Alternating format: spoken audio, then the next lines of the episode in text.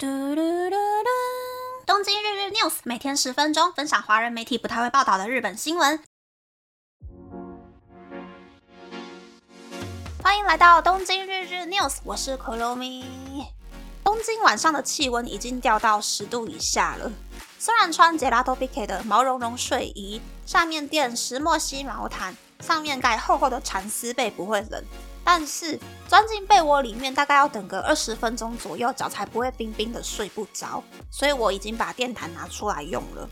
其实我前两天经过尼托利的时候，想说，哎，可以去看看保暖等级五的羽绒被长怎么样，才发现那件羽绒被比去年春天被我丢掉、被我盖到烂烂脏脏的那一件台湾品牌的羽绒被还要薄，着实是让我傻眼。然后我就研究了很多网站之后才知道。原来日本的羽绒被非常的复杂，有分毛的产地是中国产还是匈牙利产，也有分是春天、秋天盖的被子还是冬天盖的被子，甚至还有分是一件式还是两件式。两件式的话，那个被子还可以拆开来卖。你托利那一件呢，就是两件式的，靠自己的那一件被子，因为薄薄的，所以夏天也可以盖。可是我想找的是那种一件式，冬天可以盖的厚厚的被子。你头里没有卖呀，所以呢，我就在日本的老字号寝具品牌昭和西川的网站上面看了我想象中的那一种白色厚厚的羽绒被，才发现价位居然在日币十三万两千元到九十九万元之间，换算成台币大概就是两万八千元到二十一万元之间。突然好想念那个很便宜又很好盖台湾品牌的羽绒被了，特价的时候才台币一万多而已。那么，那么开始介绍新闻喽。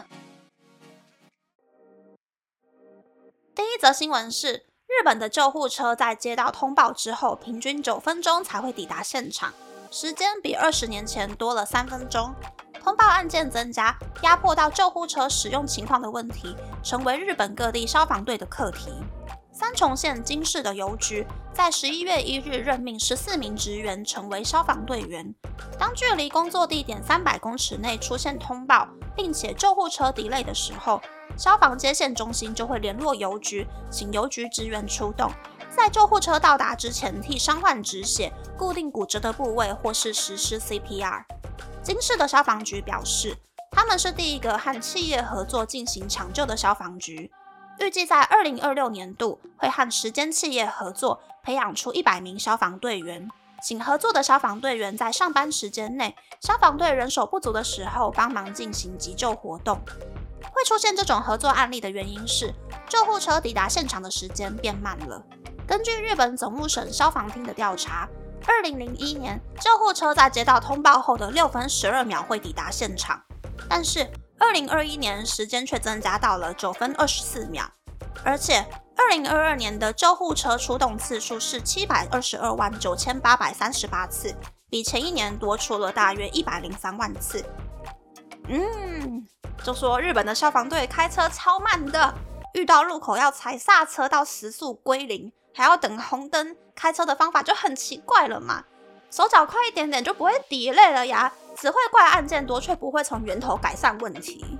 我前几个礼拜坐公车外出的时候，刚好在一个很大的车站前面看到了让我很傻眼的情况，就是呢，我觉得啦，应该是车站的月台有人身体不适，电车就停久一点点，让病患下车之后呢，可能站务员就请救护车来了。那救护车开到车站前面等公车的小圆环之后，慢慢的找好停车位。车上呢，其实有三名救护员，可是他们也是慢慢的把车停好，三个人又慢慢的推病床，慢慢的走到车站里面。我就想说，哎，通常你们都有三个人了，不是应该一个停车，两个就赶快给西传传，就冲到车站里面救人吗？怎么你们还那么慢，还要三个人一起行动，这是怎么回事啊？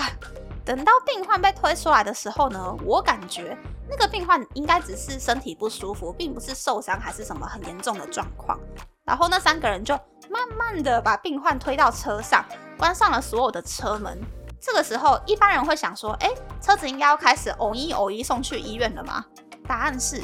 我等到我的公车进站，我都上车，车子也开走了之后呢，那一台救护车还停在车站前面没有动。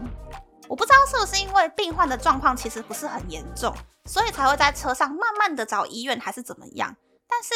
病患都已经同意站务员帮忙叫救护车了，不就代表他真的真的很不舒服吗？所以我真的很不懂日本的救护车到底在干什么？确定你们的 SOP 没有问题吗？反正整个流程呢，我就觉得哇，知道怎么叫人呐。第二则新闻是，今年欧美的年末促销战即将开打。但是玩具类商品的业绩有可能会降低，因为在长时间的通膨下，比起玩具，民众会更优先购买食物和生活必需品。圣诞老公公送的礼物也有可能会缩水。欧美从十一月底的黑色星期五特惠活动开始打年底的行销战。市调公司欧瑞国际的家电经理推估，芭比娃娃、变形金刚、风火轮小汽车依旧是孩子们最想收到的礼物，但是。有许多业界的高阶主管表示，今年连圣诞老公公也没有买玩具的余力了。在某一个圣诞老公公们交换意见的部落格里面就写道，一套风火轮小汽车玩具，二零二零年的售价是英镑三十五元，以当时的汇率来看，大约是台币一千三百二十二元。不过现在却涨价涨到英镑六十元左右，大约是台币两千三百七十三元。实际上，有四间大型玩具厂商的高阶主管以及各种财经专家都表示，今年年底的行销战会打得很辛苦。就连推出电子机的万代的高阶主管也表示，今年圣诞节买玩具的需求会比去年还要低。零售店的卖场可能会展示出价钱较低的旧款商品，前几年制造的商品库存很有可能就会在年底的特惠活动出清。此外，欧瑞国际也表示。包括变形金刚和蜘蛛人等等的模型玩具，全世界的销售金额有可能会减少百分之二。零售商们也很有默契的减少了下定数量，这表示比较受欢迎的玩具很有可能会出现断货的情况。嗯，可能是因为我小时候比起玩玩具更喜欢读书，所以圣诞老公公不会来我家找我。我也不太清楚其他小朋友在圣诞节的时候会收到什么礼物啦。但是应该只要小朋友都乖乖的，不会在吃饭之前偷偷吃零食，然后也不会无理取闹的话呢，圣诞老公公应该还是会准备很棒很棒的礼物送给小朋友吧？是说日本很喜欢过圣诞节，有可能是跟他们比较亲美的历史有关系，又或者是。平成天皇的生日是十二月二十三号，所以一九八九年到二零一八年的十二月二十三号是日本的国定假日，大家都很闲，都很有时间过圣诞节。可是听说十六岁以后就不是小朋友了，所以我也没有机会见到日本的圣诞老人。从小到大我都没有见过圣诞老公公，这应该是我这辈子最大的遗憾吧。我姐小时候都有遇过的说。虽然现在变成令和之后，日本十二月已经没有国定假日了，但是今年东京还是有很多圣诞节的点灯活动，还有圣诞市集。我也是有打算去几个可以免费入场的地方，感受一下疫情结束之后那种大家放飞自我的感觉。到时候再来 po 一些照片或是影片，跟大家分享日本圣诞节那一种，仿佛所有的闹区都是新北耶诞城的热闹气氛。那，这次的分享就到这边，不知道大家喜不喜欢这样的节目呢？欢迎大家留言和我分享你的想法。喜欢这个节目的朋友，可以在 Apple、Spotify、s o n KKBox、First Story、Mixbox 等 Podcast 平台和 YouTube 订阅《东京日日 News》，多多按赞、评分，或是在三岸小额赞助这个节目。还可以在 Instagram 或 Search 追踪《东京日日 News》Day Day Tokyo 的账号哦。